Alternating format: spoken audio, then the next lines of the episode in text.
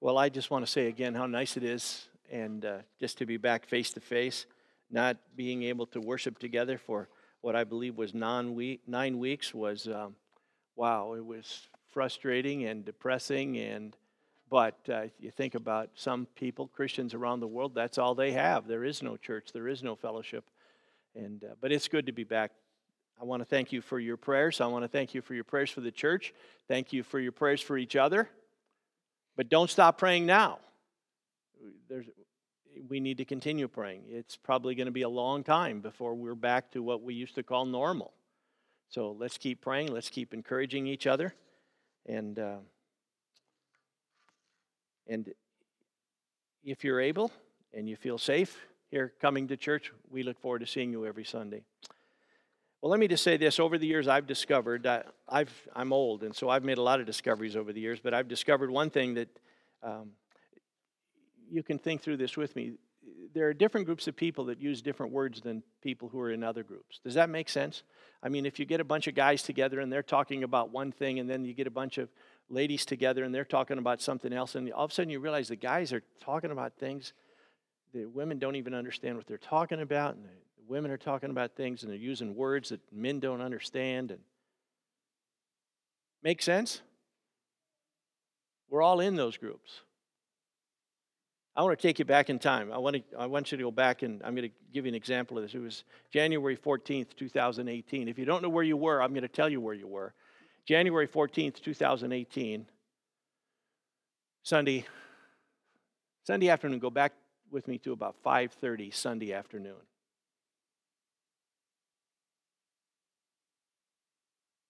NFL playoff. The Vikings are playing the New Orleans Saints. Okay? Now, we've been ahead that whole game. But all of a sudden now, we're behind 24 to 23. And there's 10 seconds left in the game. We've got the ball. We, is the Vikings, we've got the ball on our own 39 yard line, which means if you do the math, we've got to go 61 yards to score a touchdown, and we've only got 10 seconds left. Now, some people would say, well, we only need to go like 20 yards and we can kick a field goal. Yeah, but to go 20 yards and then get a timeout or get out of bounds, and the clock is ticking 10, 9, 8, 7. Case Keenum, the quarterback for the Vikings, gets the Vikings to huddle up and he calls a play. Four words Buffalo right, seven heaven. Now, I'm convinced, I am absolutely convinced, you could have the whole New Orleans defensive football team standing in the huddle with Case Keenum and the Vikings, and he says, Buffalo right, seven heaven. There's not a person on the New Orleans Saints that has any idea what he's even talking about. But the Vikings know, because the Vikings, like the Saints, like every other football team, we've got words we use that are secret words. They protect us from sharing with other people. They go to the line. Keenum gets the ball, and Diggs is flying as fast as he can fly down the right hand side. And if you saw it on that Sunday afternoon, he throws. What amazes me when Keenum throws, the, and the clock is ticking 10, 9, 8. Stefon Diggs catches that ball, and it looks to me like his feet are between two and three feet off the ground. I don't even know how anybody can jump that high, but he catches the ball. Now, Here's the deal New Orleans has got a safety back there on the corner, Marcus Williams, and he's good. He probably hasn't missed a tackle all year, but he misses Stefon Diggs. And Stefon Diggs runs into the end zone and scores the touchdown. It's the first game in NFL playoff history where the game ended with the winning team scoring a touchdown. Imagine the words they used in the huddle Buffalo right, seven heaven. It's a phrase that the Vikings use, but all the other teams in the NFL have no, now they know what it means.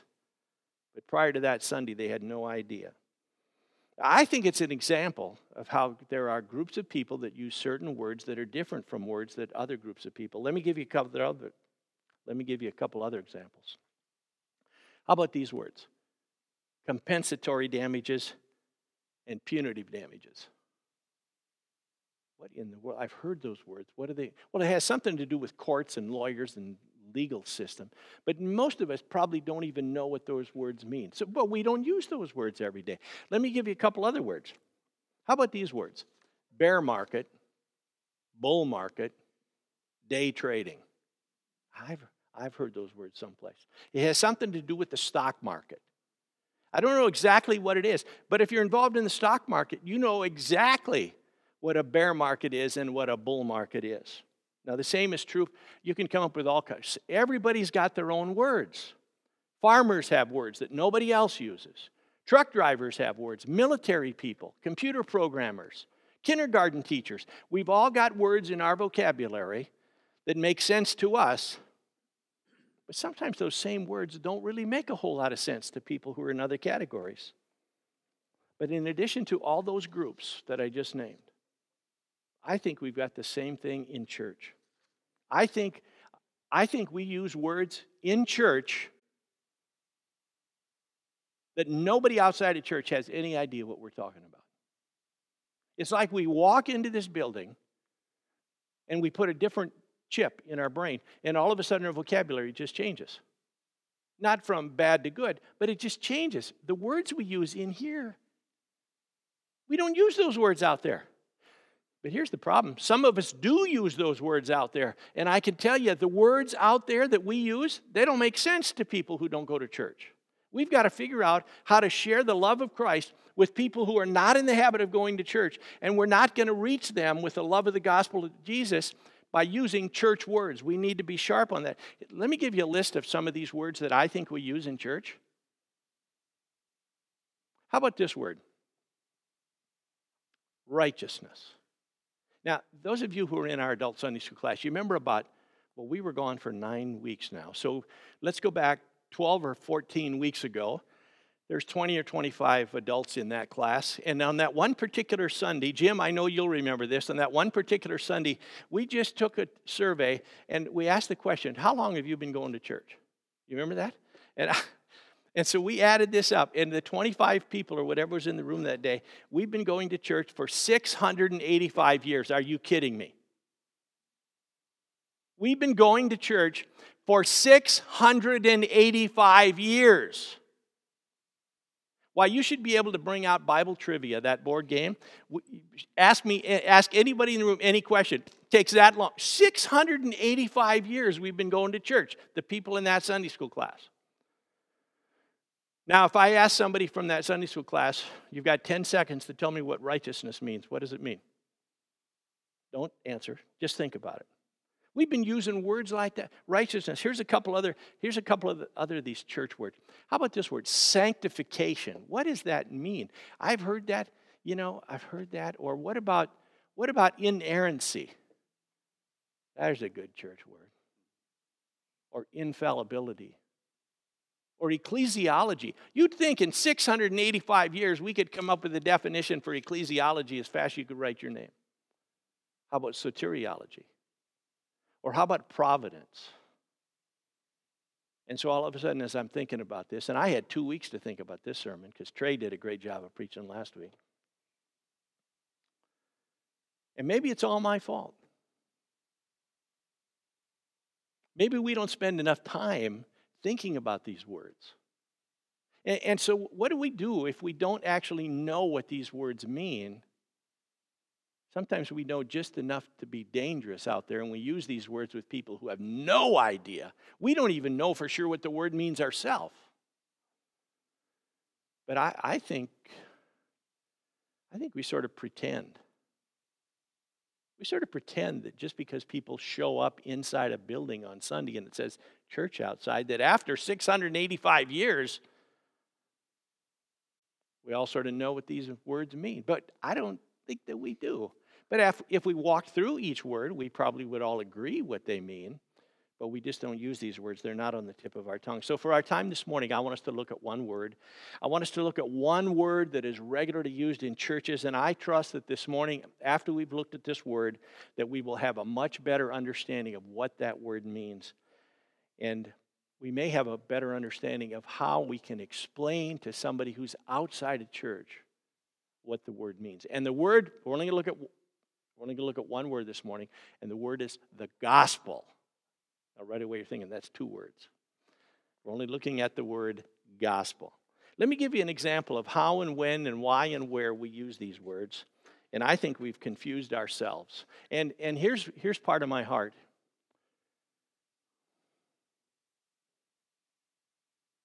If we don't, as people who go to church, if we don't have a grasp on what this word means, how can we ever expect people outside of church to understand what it means? So here's how, here's how we use this word, not just at Crosspoint, but in all evangelical churches around the world. Here's how we use it. We sometimes refer to ourselves, and I've heard this here at Crosspoint. We sometimes refer to ourselves as people who believe the gospel, or we could say we believe in the gospel. Well, what is it? Do we believe the gospel, or do we believe in the gospel? And, and is that the same thing, or is that two different things? But what exactly is it that we believe?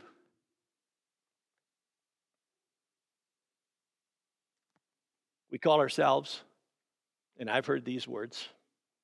In fact, I've used these words here, and over the last 30 years, I've used these words a lot. We call ourselves a, a gospel preaching, gospel teaching, gospel believing church. Let me say that again. We call ourselves a gospel preaching, gospel teaching, gospel believing church. But who's the we? And what exactly is it that we believe and do? Here's another one this one's a head scratcher. We call ourselves a gospel church. Would you agree? Say amen. We call ourselves a gospel church. Okay. There's other churches that call themselves full gospel churches. wait a minute. We're a gospel church, they're a full gospel church. Now, just on the surface, what okay, that means what? They've got more of the gospel than we've got? They're a full gospel church. We're only part of the gospel? Now, if it's confusing to us, think of the confusion those words cause to people who do not yet know and love Jesus and they have no idea what the Bible says. And they drive by these buildings in Sioux Falls and uh, it's, we're causing confusion. There are churches, here's another one. There are churches who, from time to time, have special meetings that are called gospel meetings or gospel services. In some churches, these special meetings last they last for a week or two. It's every night, 7 o'clock, and they put up this, this sandwich board sign out in front of their building. Gospel meeting tonight, 7 p.m. Now imagine you're, you're non Christian. You drive by that, doesn't mean anything. I, I have no idea what that means. But yet, people put up those signs and they think that somehow that's going to bring in, we'd be better off putting up a sign that says free pizza, bring your family. Let's get acquainted.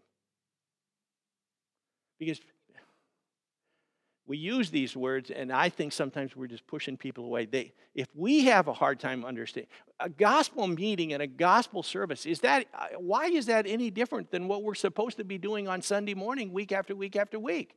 And what makes those what makes those meetings that take place on Monday, Tuesday, Wednesday, Thursday night at seven any more special or important or more needed than what we do Sunday morning at ten thirty? So when we use the word gospel, do we really understand what it means? Do we know what it means? Or has the word simply become one of those church words that we just pretend everybody that's in the building understands and knows what it means? So, just to be sure, we're going to spend a few minutes this morning doing a quick review. The best place to understand what the gospel means is in the Bible. So, take your Bibles and turn with me to Romans 3:23. And for those of you who know all this, and this is just uh, this is just a good memory reminder, then that's where we're going to go. For those of you who are new to this information, that's where we're going to go. Turn to Romans 3:23.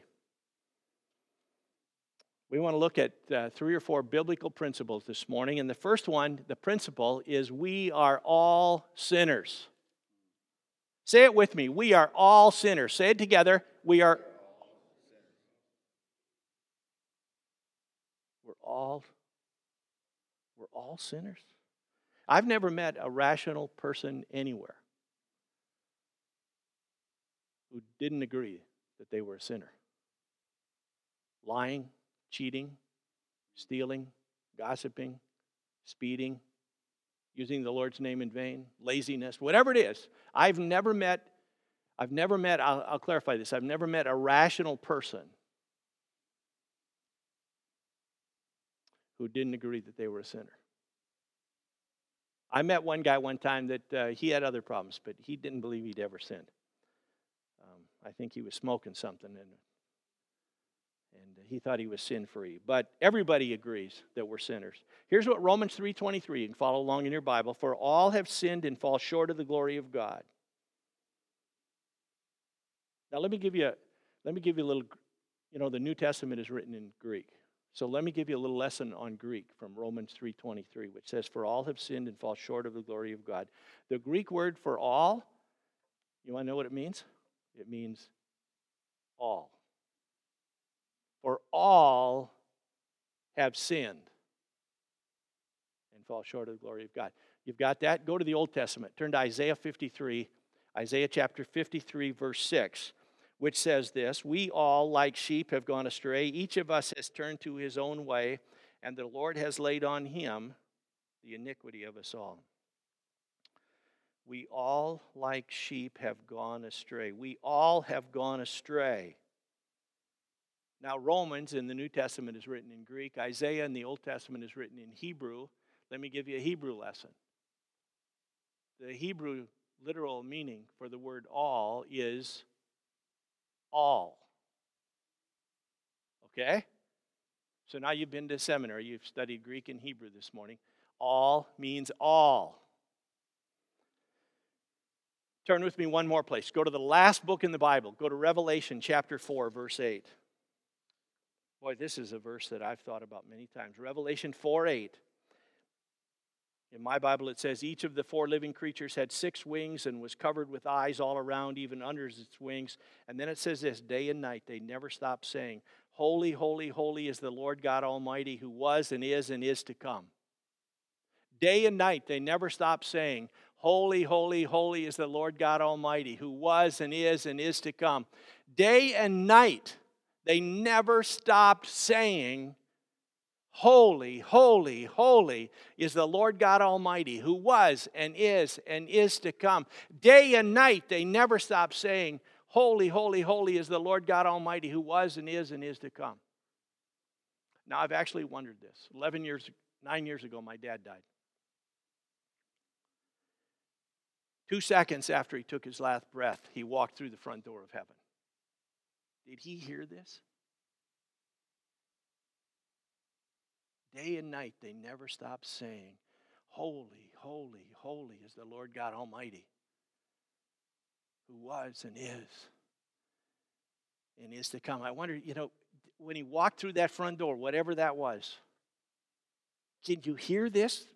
When you enter heaven, it says, day and night, they never stop saying. And so when my mom died last year, when she walked through the front door of heaven, did she hear this? When your mom and dad and grandma and grandpa and family members and good friends, and we've all had these, when they die, Christians, people who put their faith in Christ, when they walk through the front door of heaven, do they hear this? And I'm saying yes, because day and night they never stop saying, Holy, holy, holy is the Lord God Almighty who was and is and is to come. We are all sinners. We just discovered that in Romans 3 and in Isaiah 53. In case you needed to find some place to remind you, we are all sinners, and that means you and I've got a big problem. Because God is holy. We are sinners, and God is holy, and He cannot and He will not allow any sin to enter heaven we've got a problem. Here's the point number two the penalty for our sin is death. Romans 6 23. For the wages of sin is death, but the gift of God is eternal life in Christ Jesus our Lord. Every man and woman, boy or girl, over the age of, you know, I really don't know uh, how old kids are when they understand this. I'm not talking about accountability and having the ability to understand the gospel. I'm talking about how old are children. I've got two grandsons that are they're both 12 and in the next couple weeks they're both going to be 13 i don't know if they understand what i'm about to ask or not and then i've got two more grandkids that are both 10 and in a few more weeks they're going to be 11 And then I've got a youngest granddaughter who's six, and then a few, well, we got a lot of birthdays coming up in the next couple weeks. She's going to be seven. I'm wondering at what age do you understand what the word wages means? For the wages, that's what my Bible says, for the wages of sin is death. At what age do children understand that wages are what we get because of what we've done? If I've got a paper out, my wages are determined by how many papers I can li- deliver. If I'm driving a truck, my wages are determined by how many miles I drive. If I'm working in a factory, my wages are determined by how many hours I put in at the factory. Wages are what we earn for doing whatever it is we do. And my Bible says the wages of sin is not heaven. The wages of sin is death. Because of our sin, we have earned, wages are what we earn for what we do. Because of our sin, we have earned spiritual death. Because of the sin in our life, we have earned an eternal home in hell. not heaven. Because of our sin, we have earned an eternal home in hell, separated from God forever.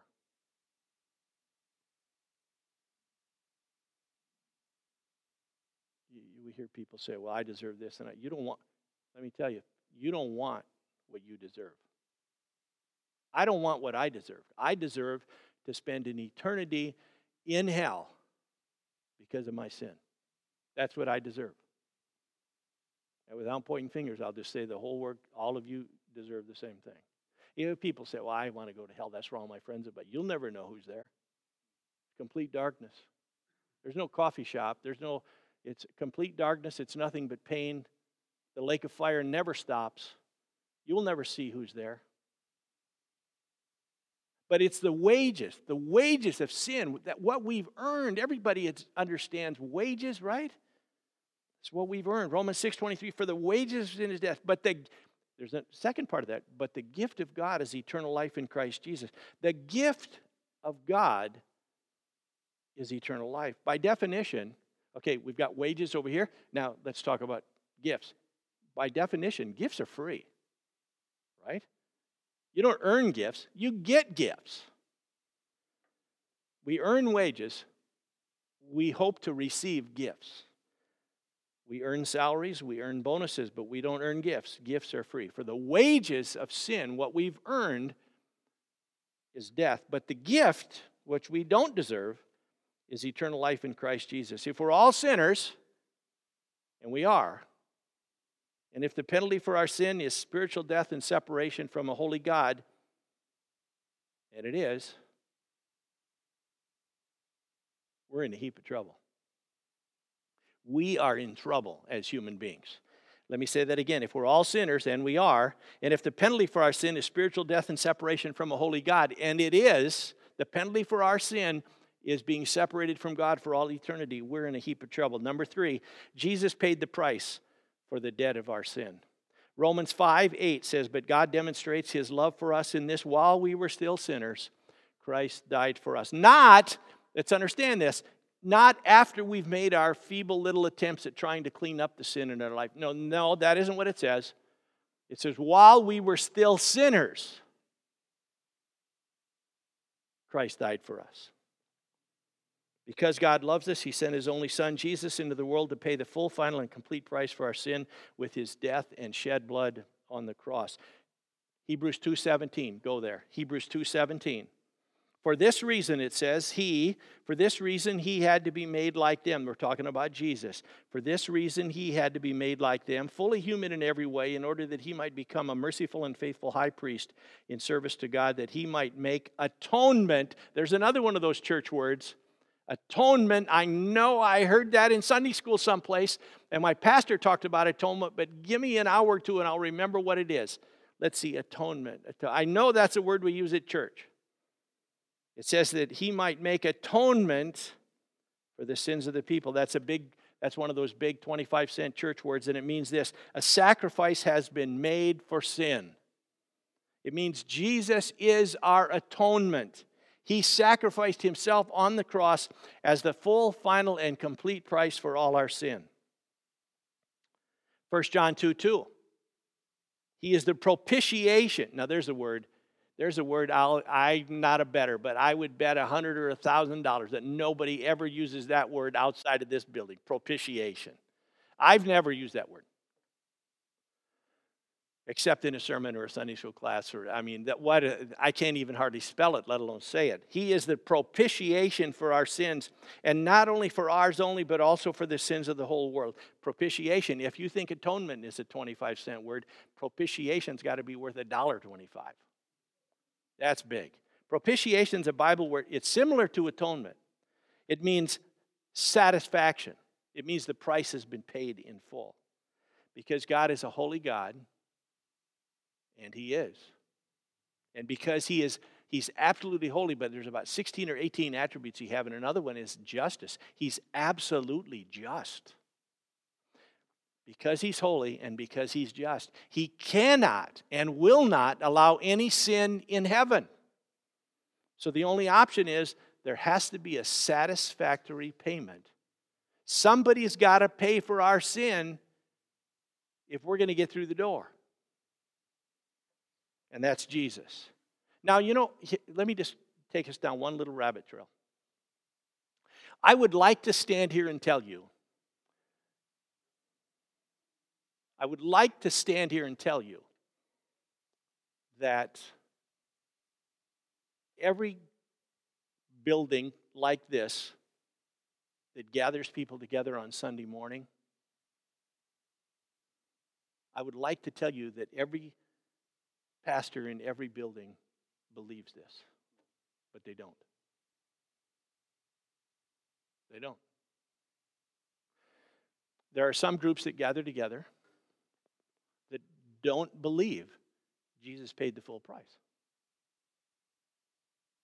They, if you ask, do you, do you believe that Jesus paid, died on the cross and shed his blood? Yes. Was there anything else I need to do? Yeah, there are. There's this, this, and this, and, and this. There are every every group that gathers together on Sunday morning does not believe that Jesus paid the full price. And yet, to me, it's clear. The Bible is clear. Jesus is the atonement, He's the propitiation. You know, those of us who grew up in church, you'll remember this song, and you can be thankful I'm not going to sing this to you this morning. But let me give you the words, and I'll bet you remember this. It says, Jesus paid it all. Every church doesn't sing that song because some churches don't believe that Jesus paid it all. Jesus paid it all, all to him I owe. Sin had left a crimson stain, he washed it white as snow. And when before the throne I stand in him complete, Jesus died my soul to save, my lips shall still repeat. Repeat, Jesus paid it all. Now let me say this. In my opinion, the Bible's clear. So we've talked about what? Three aspects of the gospel. But understanding three, these three points, and not only understanding them, but even agreeing with them, that doesn't make a person a Christian. It's got to be more than just head knowledge. At some point, we need to not only agree, but we need to agree and understand and believe who Jesus is. We need to believe that Jesus is who he said he is that he is the Son of God, that he is the Messiah the world has been waiting for, that he is the Savior of the world. When we talk about believing in Jesus, well, what do you believe? I mean, I, I think most people would believe there was a man named Jesus who walked the earth to Israel 2,000 years ago. History books talk about that. But he was more than just a man who showed up in Jerusalem. He is the Son of God, and he is the Savior, and he is the Messiah we've been waiting for. Number four, we need to believe and receive him. John 1:12 says, Yet to all who did receive him, to those who believed in his name, he gave the right to become children of God. The, the word receive there means deliberately and intentionally accept what's being offered. John 5 24, very truly I tell you, whoever hears my word and believes him who sent me has eternal life and will not be judged, but is crossed over from death to life. So Jesus offered the full payment for our sin. But I want you to understand this. Just because Jesus went to the cross and shed his blood as the full payment for our sin, that doesn't mean everybody's going to heaven. It's only those of us who repent of our sin and put our faith in Jesus. So I think I have a good idea of where the people here at Crosspoint are. I have with their relationship with Christ but I have no idea where the rest of the world is, and I have no idea where everybody is that's listening in on our internet channel. But let me just say this whether you're here or you're out there listening in, and you're not sure if you're, you don't even know whether you want to call yourself a Christian, I would just encourage you to have a conversation with God, and you don't need to be embarrassed about this whatsoever. Just tell God, admit to Him that you know you've sinned and you need to have your sin forgiven because you want to get to heaven. And you don't want your sin forgiven because you're going to try and live better. No, that is not, no. You want your sin forgiven because Jesus already paid the price for your sin when He shed His blood on the cross. And tell God that you believe that Jesus is who He said He is, that He is the Savior, that He is the Messiah, that He is the Son of God. And I just encourage you to have that conversation, whether you're here in Sioux Falls or wherever you're at. And once you have that conversation, then you become a Christian. It's nothing magical, it's nothing, it's just a spiritual transformation. But make sure you're ready for what's going to happen if you're sincere about that, because your life will change once the Holy Spirit enters your life and begins changing us from the inside out.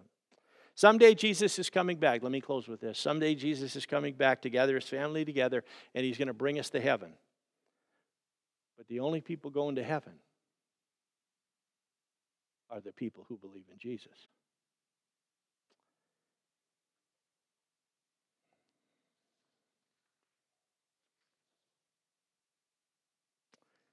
Let's close in a word of prayer. But, dear Heavenly Father, we thank you even though we haven't been here for nine weeks, I would guess we could stand here every Sunday for the rest of our lives and thank you for sending Jesus, and it would never be enough.